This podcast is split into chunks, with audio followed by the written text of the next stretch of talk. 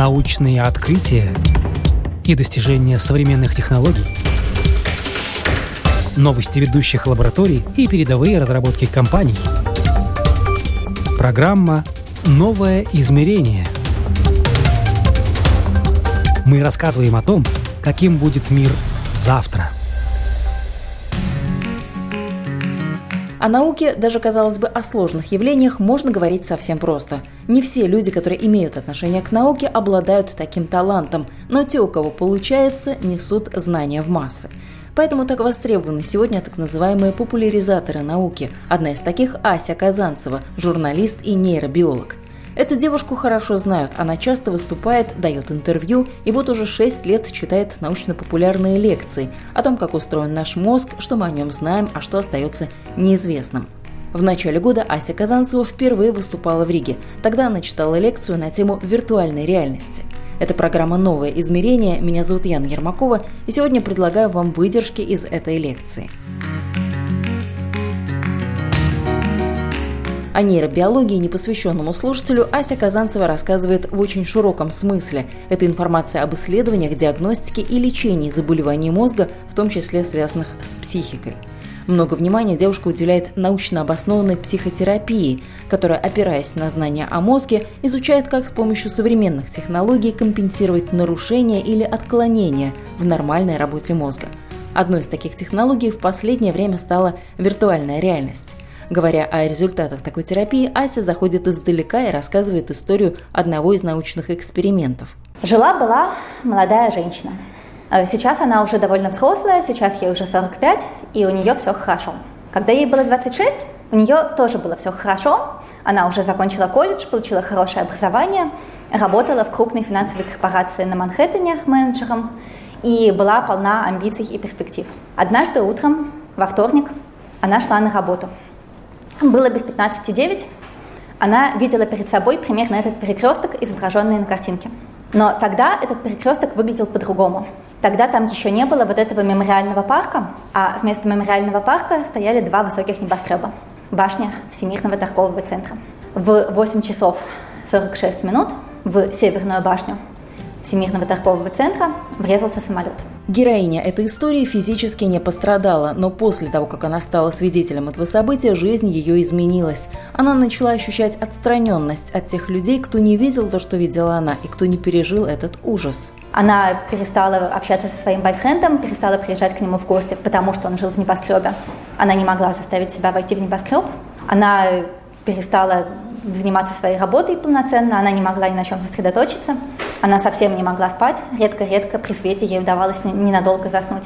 И она совершенно в полный кошмар превратила жизнь своей семьи, она стала жить с мамой, и она на маму постоянно орала, никак не могла с ней нормально разговаривать, все время только плакала и кричала, и больше ничего не делала. И сначала несколько месяцев ее родственники и друзья ждали, что, может быть, как-то все само нормализуется, но потом все-таки ее мама позвонила в психиатрическую службу э, пресвитерианского госпиталя в Нью-Йорке, попросила психиатров как-то обратить внимание на ее дочь. Дали ей стандартные тесты и опросники, диагностировали у нее тяжелое посттравматическое стрессовое расстройство.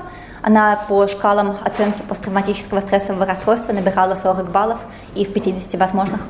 Диагностировали у нее депрессию э, такой средней высокой выраженности, 37 баллов из 63 возможных. Девушке предложили стандартное лечение посттравматического стрессового расстройства, то есть воображаемую экспозиционную терапию, когда психиатр разговаривает с человеком, который пережил тяжелое событие и старается вызвать у него воспоминания о них, чтобы человек мог в безопасной обстановке психотерапевтического приема еще раз это проговорить и научиться с этим как-то справляться. Но в данном случае пациентка совершенно не шла на контакт, она говорила, я не понимаю, зачем все это нужно. Она говорила, отстаньте от меня. Она говорила, я все уже рассказала вам, что помню, и вообще это в новостях написано, что вы ко мне пристаете с вашими глупостями. И вот тогда, в 2001 году, ее лечащий врач решила попробовать применить относительно новую по тем временам технологию, экспозиционную терапию с помощью виртуальной реальности.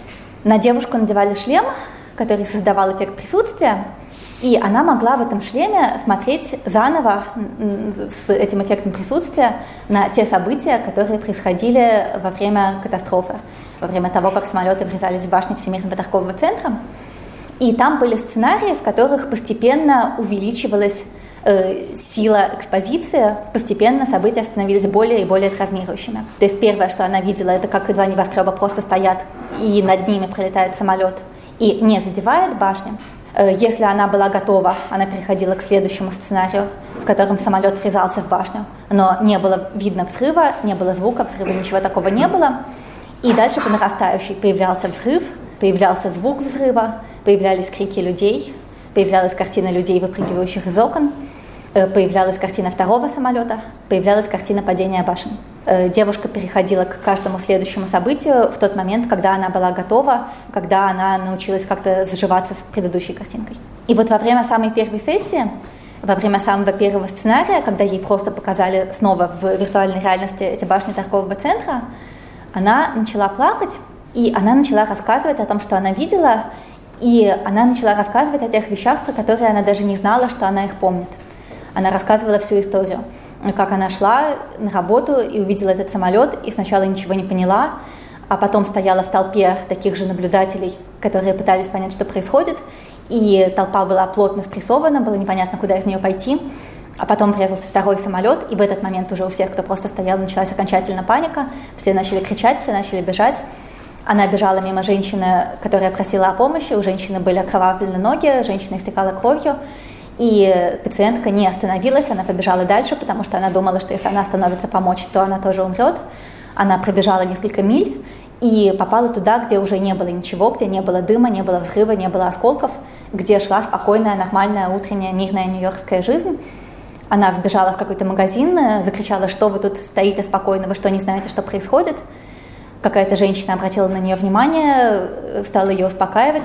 В этот момент оказалось, что девушка, когда бежала, потеряла обувь, и женщина дала ей денег на новую обувь, отвела ее в обувной магазин, и потом помогла ей дождаться ее бойфренда, который приехал и забрал ее. И дальше такие психотерапевтические сессии с постепенным усилением интенсивности экспозиции и с возможностью проговорить снова и снова все то, что происходило, продолжались еще несколько недель. И смысл этой экспозиционной терапии в том, что человек контролирует ситуацию, человек контролирует, э, с какой скоростью он видит все эти ужасные события, он видит их тогда, когда он готов попробовать на них посмотреть. И действительно появляется много-много воспоминаний, которые были вытеснены. Эти воспоминания можно обсуждать с психотерапевтом, и к этим воспоминаниям можно как-то заново привыкать в более или менее безопасной обстановке. И действительно, это довольно эффективная история с точки зрения лечения. После 5-6 недель таких терапевтических сессий депрессия и уровень посттравматического стрессового расстройства сократились в 10 раз, и девушка смогла вернуться к нормальной жизни. В 2001 году это был один из первых успешных примеров применения экспозиционной терапии и виртуальной реальности при лечении посттравматического стрессового расстройства. Теперь такие технологии применяются очень широко, для лечения самых разных форм посттравматического стрессового расстройства. Э, в частности, шире всего применяется система Brave Mind, разработанная для лечения людей, которые пережили посттравматическое стрессовое расстройство, пока служили в армии и пока участвовали в военных столкновениях в Ираке и в Афганистане. Э, в этой системе есть 14 разных сценариев, 14 разных картин – Э, люди могут э, ехать на машине по дороге в Средней Азии, э, люди могут находиться на типичной военной базе, люди могут находиться в типичной деревне иракской. И психотерапевт может контролировать, что конкретно в этом сценарии происходит. Он может менять условия освещения, он может менять количество нападающих, он добивается того, чтобы та картина, которую видит и переживает человек, максимально приближалась к тому травмирующему событию, после которого он годами не может прийти в себя, годами видит кошмары, годами видит себя отдалившимся от всех остальных людей. И вот эта вот конкретная система Brave Mind, она очень э, проработана, она коммерциализирована. Ее изобрели в Университете Южной Калифорнии в том же отделе, который много сделал для разработки Oculus, то есть коммерчески доступной системы для виртуальной реальности. И в ней э, есть не только э, зрительные стимулы и не только аудиостимулы, Э, она, кроме того, обильно снабжена тактильными стимулами. То есть, например, когда вы ведете машину, то вы сидите на специальном кресле, которое вибрирует, у вас есть настоящий руль, настоящая коробка переключения передач и так далее. И там разработаны даже запаховые стимулы. Там есть такая специальная панель с капсулами, пропитанными разными ароматами. и воздух дует в нужный момент и распространяет нужный аромат. Это может быть аромат сжженной резины или пороха, или крови. И все это позволяет создать очень сильный, очень ярко выраженный эффект присутствия. И в общем и целом действительно выясняется, что за пять недель таких сессий у людей симптомы посттравматического стрессового расстройства и симптомы депрессии снижаются на 30-50%. Понятно, что цифры разные в разных исследованиях, потому что люди разные, ситуации разные. Но в общем и целом, как правило, большинству пациентов несколько недель такой терапии позволяют начать видеть меньше кошмаров, э, начать больше концентрироваться на настоящей повседневной жизни, которая их окружает, Э, установить нормальные отношения с родственниками и друзьями, перестать на них орать и как-то к нормальной жизни все-таки вернуться. Но технология виртуальной реальности используется не только для лечения тех, кто вернулся из горячих точек или участвовал в военном конфликте. Действенна она и в других ситуациях. Так, например, помогают людям, которые попали в автоаварии, стали жертвами домашнего насилия или оказались в эпицентре вооруженных нападений. Когда мы говорим про виртуальную реальность, Э, то имеет смысл понимать, как она примерно работает и почему она действительно создает такой эффект присутствия, э, позволяющий человеку заново пережить эти события. Э, мы с вами в повседневной жизни находимся во власти иллюзии, что у нас очень хорошо работают органы чувств. Мы находимся во власти иллюзии, что мы все прекрасно видим, что мы все прекрасно слышим, что мы воспринимаем вокруг себя мир во всей его полноте, и очень он такой натуральный и яркий. Э, на самом деле за то, что мир кажется нам э, таким натуральным и ярким, скорее надо говорить спасибо мозгу, э, чем периферическим органам чувств, чем зрению и слуху. Зрение это у нас как раз работает не очень-то хорошо, а мозг работает замечательно, замечательно обрабатывает вот эти вот нечеткие размытые сигналы от зрительной системы и внутренне противоречивые для того, чтобы создавать у нас иллюзию, что мы все видим. Но вот, например, у нас область четкого зрения на сетчатке очень маленькая, и хотя нам кажется, что мы видим весь мир вокруг себя очень четко, на самом деле, если вы будете внимательно смотреть на верхнюю строчку и попытаетесь одновременно, глядя на верхнюю строчку, прочитать нижнюю строчку, то вы можете с удивлением обнаружить, что не очень-то у вас это получается, пока вы стараетесь фокусировать взгляд на верхней строчке. Хотя, если вы специально этого делать не пытаетесь, э, то тогда вам кажется, что вы прекрасно видите все четко. Э, и вот когда мы говорим про виртуальную реальность, там, например, важна иллюзия создания объема, и это на самом деле очень загадочная история, как вообще мозг видит глубину, как мозг видит объекты трехмерными, потому что на сетчатке-то у нас э, вполне себе двухмерное изображение, а в жизни мы видим все объемным. Э, у мозга есть несколько механизмов, по которым он воссоздает заново трехмерную картинку. Но вот один из ключевых – это то, что мы правым и левым глазом видим мир чуть-чуть по-разному. Мы видим объекты с небольшим сдвигом. И поэтому смысл картинки в виртуальной реальности, так же как в настоящем мире, в том, что вам демонстрируют изображения, которые немножко сдвинуты. А когда мозг совмещает эту картинку, то он таким образом создает себе иллюзию глубины. И в общем и целом, для того, чтобы простейшая система виртуальной реальности работала, там должны быть, во-первых, вот эти два изображения сдвинутых, Э, во-вторых, э, нужно, чтобы в очках виртуальной реальности были акселерометр и гироскоп, для того, чтобы, когда вы куда-то поворачиваете голову, то система это чувствовала и подстраивала картинку в соответствии с тем, что вы видите. И на самом деле все вот эти вещи, и акселерометр, и гироскоп, и возможность показывать две картинки есть в вашем смартфоне. Э, то есть, если среди вас есть люди, которые никогда не испытывали на себе виртуальную реальность, то вы можете, ничего не покупая и никуда не ходя, поразвлекаться прямо сегодня вечером. Если у вас есть смартфон, вы можете скачать на него приложение, которое называется Cardboard. Э, кроме того, рекомендуется не просто держать перед глазами смартфон, а рекомендуется сделать себе из картона такую шапочку, которая правильно этот смартфон перед вашими глазами держит и отделяет изображение от правого глаза и от левого. В интернете полно инструкций про то, как собрать из картона такую маску. И понятно, что это не настолько идеальное изображение, как в настоящих коммерческих системах виртуальной реальности, но, тем не менее, базовый эффект присутствия она дает. Но это самый примитивный уровень, который дает лишь общее понимание о том, как работает виртуальная реальность. Если же речь идет о системах, в разработку которых вложены огромные деньги, которые предназначены для массового или очень специфического использования, все, конечно, гораздо сложнее – там не только красивая, реалистичная картинка, но еще и очень качественный звук. Это тоже важно. Потому что, когда мы говорим о звуке, то стереозвук э, дает нам представление, что звук раздается с какой-то стороны. Э, это мозг делает главным образом благодаря тому, что звук приходит на доли секунды раньше на одно ухо, чем на другое ухо. И от этого нам кажется, что источник звука, к какому, на какое ухо раньше пришел звук, э, с того уха, значит, раньше мы это и услышали. Вот, кроме того, есть перчатки для виртуальной реальности, которые дают вам ощущение, что вы держите какой-то настоящий физический объект. Могут быть всякие разные джойстики.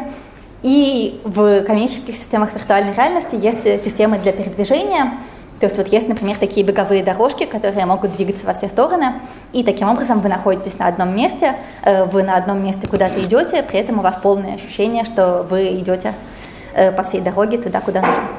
То есть э, таким образом надо понимать, что это все довольно простые технологии. По большому счету многие из этих технологий были известны еще и в XIX веке.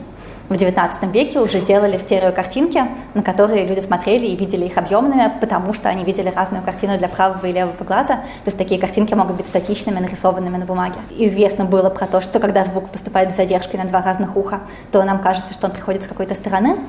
То есть сами по себе технологии не очень сложные, но при этом вот эта совокупность не очень сложных технологий, собранных в одну систему, э, дает довольно много возможностей для работы нейробиологов и для работы врачей и психотерапевтов, которые работают с мозгом. Если говорить о науке, почему и чем виртуальная реальность полезна для фундаментальных биологических исследований, то в таких исследованиях всегда существует дилемма, как добиться того, чтобы все пациенты видели одно и то же, и чтобы это было похоже на реальный мир. То есть, когда вы приводите испытуемых в лабораторию, хорошо бы, чтобы вы могли дать им всем одинаковые стимулы, которые у вас хорошо измерены. Если вы показываете им паучков, хорошо бы, чтобы вы показывали им всем одинакового паучка, который при этом одинаково двигается. С живым паучком этого не всегда легко достичь, потому что он может двигаться по-разному для разных испытуемых, и таким образом вызывая у них разную силу страха, если они у вас, например, боятся паучков.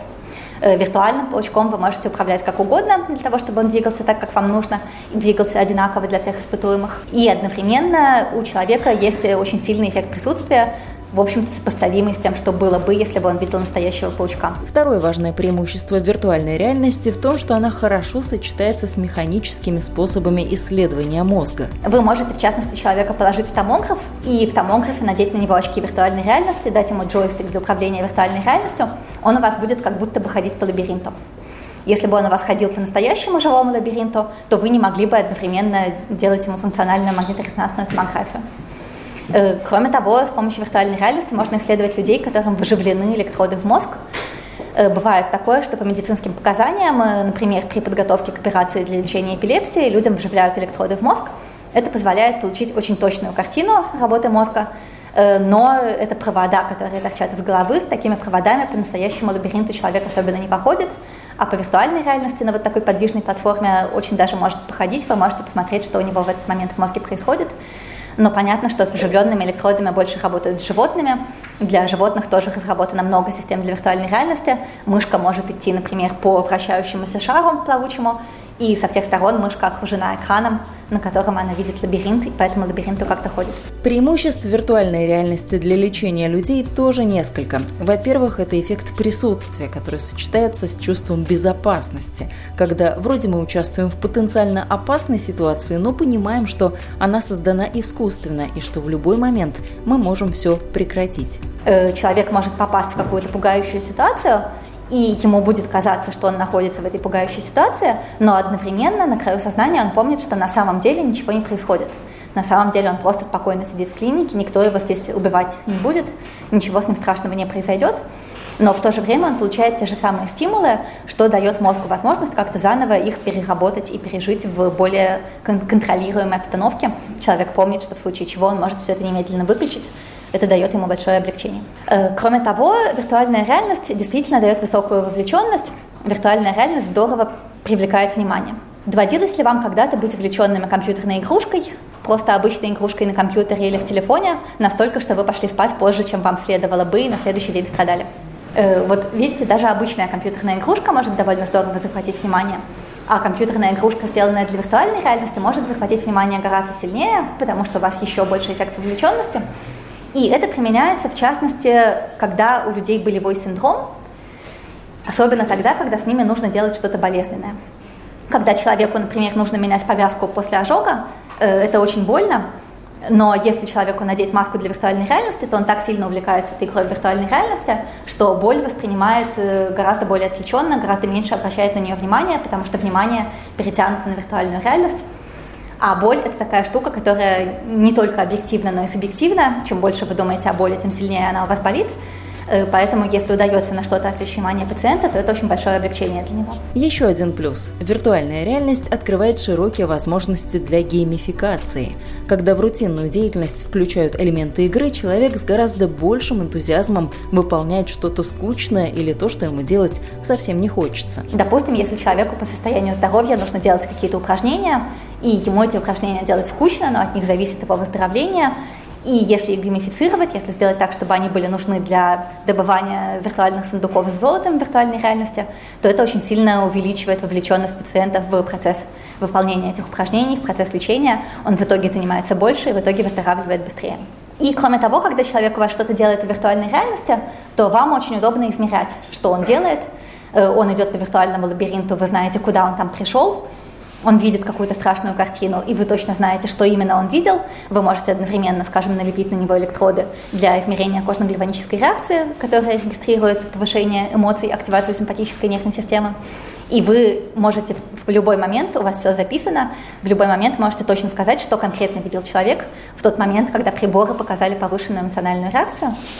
Э, то есть э, все это очень хорошо позволяет регистрировать то, что происходит, в том числе отслеживать прогрессы, отслеживать, насколько лучше человек стал справляться с теми или иными упражнениями.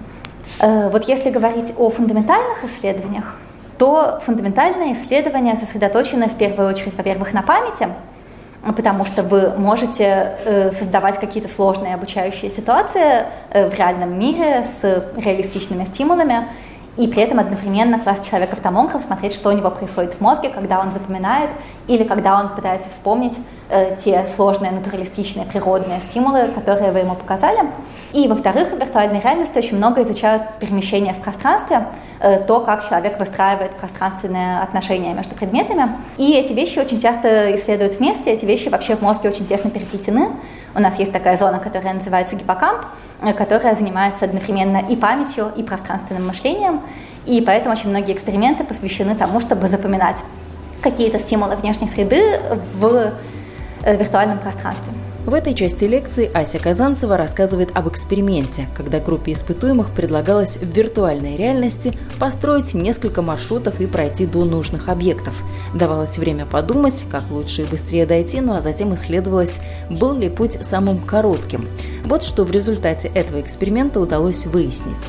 Э, в общем и целом, как это довольно предсказуемо, выяснилось, что паттерн активации, когда вы думаете о будущей цели, довольно сильно похож на тот паттерн активации, который есть, когда вы именно к этой цели приходите.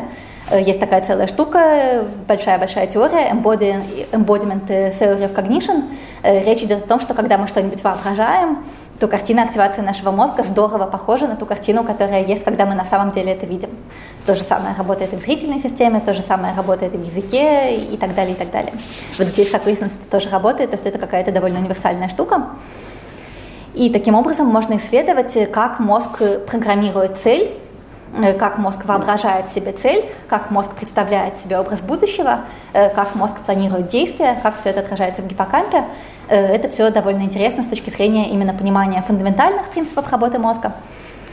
Но на самом деле, когда пытаешься найти какой-то пример фундаментального исследования, э, то оказывается сложно, потому что все фундаментальные исследования обычно гораздо более прямо завязаны на медицину, гораздо более прямо завязаны на практическую пользу. Когда мы говорим о виртуальной реальности, виртуальная реальность играет сегодня огромную роль в психотерапии. Э, есть такое наиболее научно обоснованное направление психотерапии, которое называется когнитивно-поведенческая или когнитивно-бихевиоральная психотерапия.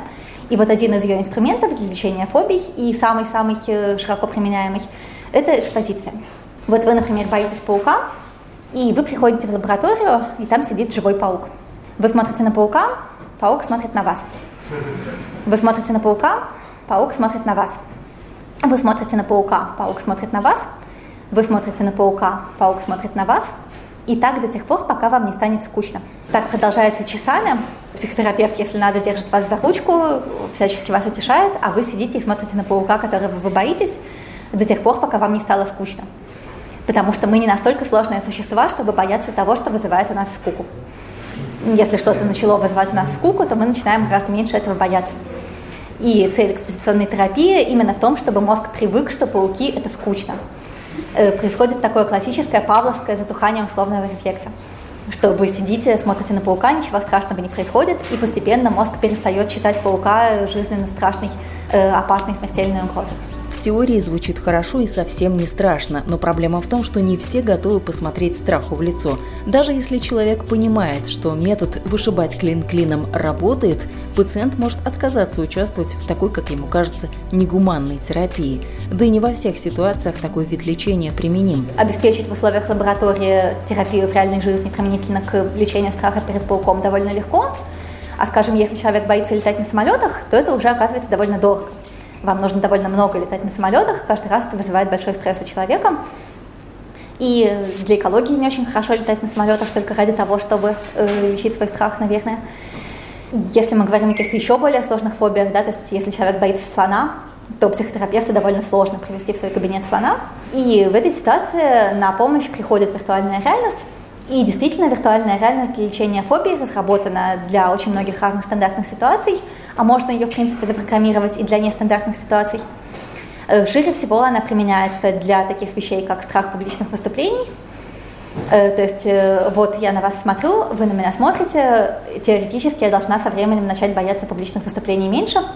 Если бы я совсем не решалась идти к вам настоящим, то можно было бы показывать мне людей, которые сидят вот в таком вот нарисованном зале, я для них что-то рассказываю, и вы можете сами или с помощью психотерапевта каждый раз настраивать, насколько много людей или насколько мало. Между прочим, когда людей много, то это гораздо проще. Когда людей мало, то это гораздо сложнее, потому что когда людей много, то они друг другу создают эффект присутствия, эффект коллективного социального доказательства. Они думают, ну, наверное, если так много людей пришло на Асю Казанцеву, то Ася Казанцева что-то интересное рассказывает. Вот, если бы вас тут было четыре, то я бы чувствовала себя намного менее комфортно. В виртуальной реальности можно менять условия игры. Например, установить, насколько агрессивно настроена аудитория, гримасничает она или улыбается, насколько люди внимательно слушают или наоборот, насколько они рассеяны и заняты своими делами. И, в общем, после того, как в виртуальной реальности вы научились четко рассказывать свой доклад даже четырем людям, которые смотрят на вас злобно и кидаются в вас помидорами, то потом вы будете в реальной жизни существенно более уверенно себя чувствовать, когда вы рассказываете сотни людей, которые при этом еще и смеются. Э, широко применяется для лечения фобий э, перед разными животными, перед паучками и так далее. Э, там причем не обязательно просто вот как на этой картинке сидеть на кресле, там может быть создан такой большой большой кабинет для, виртуальной, э, для терапии в виртуальной реальности с возможностью двигаться, где эти пауки ползут на вас со всех сторон, у вас есть э, бита, которые вы пытаетесь их убить, они отскакивают. И после того, как вы пожили в такой комнате, заполненной пауками, которые ползут на вас со всех сторон, то, в общем, просто обычный маленький паучок в ванной, скорее всего, уже не будет оказывать на вас настолько разрушительного воздействия. Широко это применяется, естественно, для летания на самолетах и для людей, которые боятся летать на самолетах. Э, то есть у вас настоящее авиационное кресло, у вас настоящие, вы видите перед собой места с другими пассажирами, иллюминатор. И тоже можно настраивать, насколько большая будет турбулентность. Можно даже какие-то катастрофические сценарии проигрывать, когда самолет начал падать, но потом все-таки перестал. И когда люди много и много времени это практикуют, то это как-то помогает им потом в реальной жизни справляться с тем же самым более интенсивно. То же самое делают для страха высоты ну и, в общем, для любого страха, который вы можете себе, в принципе, вообразить. И это, правда, довольно эффективная штука. После нескольких недель таких часовых сессий э, люди и по всем опросникам, и по собственному впечатлению гораздо спокойнее переживают аналогичные ситуации в реальной жизни, потому что они к ним привыкли потому что мозг умеет переучиваться, мозг умеет к чему-то привыкать. Есть и совсем интересная область применения виртуальной реальности. Ряд исследований говорит о том, что можно лечить даже расстройство пищевого поведения. Причем есть два подхода, как и для чего это можно делать. Первый подход э, связан с тем, чтобы перестроить человеку образ тела, Второй подход похож на экспозиционную терапию. Его задача научить людей взаимодействовать с пищевыми объектами, э, не испытывая стремления немедленно их всех съесть. Что касается образа тела, э, здесь все исходно завязано на иллюзию резиновой руки. Вы, может быть, знаете, если вот взять резиновую руку, положить ее на стол, а мою руку одновременно убрать под стол, и при этом врач прикасается одинаковым образом к одному и тому же пальцу, к резиновой руке и к моей руке, чего я не вижу, то у моего мозга формируется буквально за несколько минут ощущение, что резиновая рука это и есть моя рука. И если потом он возьмет и стукнет, ау, стукнет по этой резиновой руке чем-нибудь, э, то вы свою руку отдернете, и вы можете почувствовать, что это вас пытались побить. Э, и вот виртуальная реальность э, помогает формировать иллюзии собственного тела, на не свое тело, а на нарисованное тело аналогичным способом. То есть вы видите в очках виртуальной реальности какое-то тело, к нему прикасаются в каком-то месте, одновременно к вашему телу прикасаются в том же самом месте, и у вас возникает полное ощущение, что вот это тело ваше и есть. И предполагается, что это может помогать людям корректировать образ тела. Э, скажем, когда мы говорим о людях с нервной анорексией, людям с нервной анорексией кажется обычно, что они очень-очень толстые. Они склонны очень сильно преувеличивать объем собственного тела. Предполагается, что если им показывать тело обычного размера, и, то они как-то вот в такой иллюзии виртуальной реальности начинают чувствовать его своим.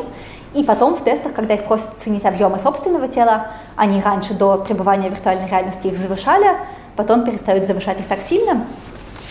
Э, но вот это пока скорее на уровне отдельных лабораторных наблюдений.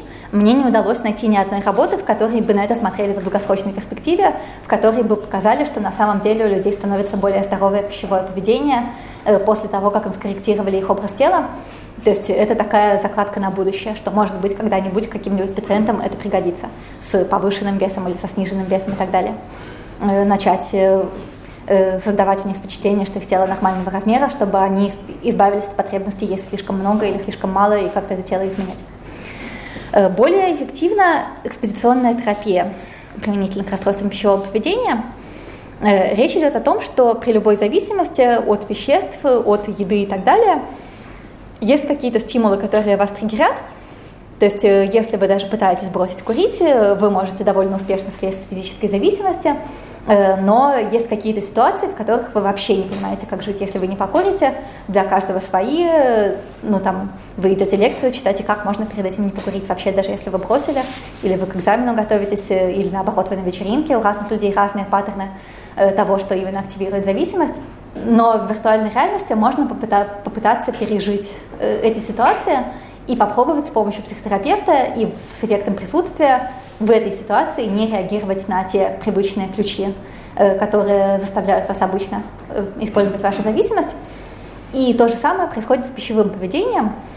То есть здесь речь идет о том, что человек в виртуальной реальности находится в ресторане, находится в кафе, находится в пабе, находится на дне рождения – видит там много-много-много разной прекрасной еды нарисованной, и одновременно обсуждает с психотерапевтом, как ему быть, на что ему отвлечься, как ему сделать так, чтобы заказать себе салат вместо того, чтобы заказать себе курицу большую жареную. Ася Казанцева рассказывает о еще одном эксперименте по снижению веса, для которого нашли людей с избыточными килограммами. Испытуемых разделили на три группы. Худели они по стандартной программе «мало ели, много двигались». Плюс двум группам добавили консультации психолога и виртуальную реальность. Вот что из этого получилось. Первая группа проходила через стандартную диету со стандартными физическими упражнениями. Они жили в санатории, и их там побуждали гулять и кормили здоровой пищей с ограничением количества калорий. У второй группы, кроме физической активности и ограничения калорий, была еще психотерапия, но просто обычная психотерапия, то есть они разговаривали с психотерапевтом, обсуждали, что заставляет их есть больше, чем нужно их организму, что заставляет их есть снова и снова, какие потребности они пытаются этим удовлетворить. Вам грустно и одиноко, поэтому вы едите, э, вы обсуждаете с психотерапевтом, есть ли какие-то другие способы справиться с тем, что вам грустно и одиноко. И третья группа людей э, заодно практиковалась в виртуальной реальности, то есть попадали в нарисованный э, ресторан и уже сидя в этом нарисованном ресторане обсуждали с психотерапевтом, как можно убедить себя не заказывать там что-то огромное и большое. И потом за этими людьми наблюдали, эти люди все сбросили вес, во всех трех группах они сбросили около 7 килограммов, но потом на них посмотрели через год, и выяснилось, что те, кто просто был на диете и просто двигался, они сбросили это 7 килограммов, но потом набрали 10, то есть вес их стал еще и больше, чем был до начала вмешательства. Э, те, кто занимался только психотерапией, они тоже немножко веса набрали, но по 3-4 килограмма, то есть поменьше, чем спросили, какая-то польза была. Все-таки не так быстро они дальше набирали уже вес. А вот те люди, у которых была еще и виртуальная реальность, они через год удержались на том же весе, которого они достигли к тому моменту, когда была диета и упражнения. Э, то есть, вероятно, они и дальше стали легче преодолевать те соблазны, которые нас повседневно постоянно окружают применительно к еде. Есть еще много из того, что Ася Казанцева рассказала в рамках научно-популярной лекции в Риге, но что осталось за кадром. В частности, почему и в каком возрасте нужно учиться и учить языки, чем полезно ходить разными маршрутами и как тренировать свой мозг и пространственное мышление. Так что в одной из наших следующих программ мы к этому еще обязательно вернемся. Ну а на сегодня на этом все. Вы слушали программу «Новое измерение». Этот выпуск подготовила для вас я, Яна Ермакова.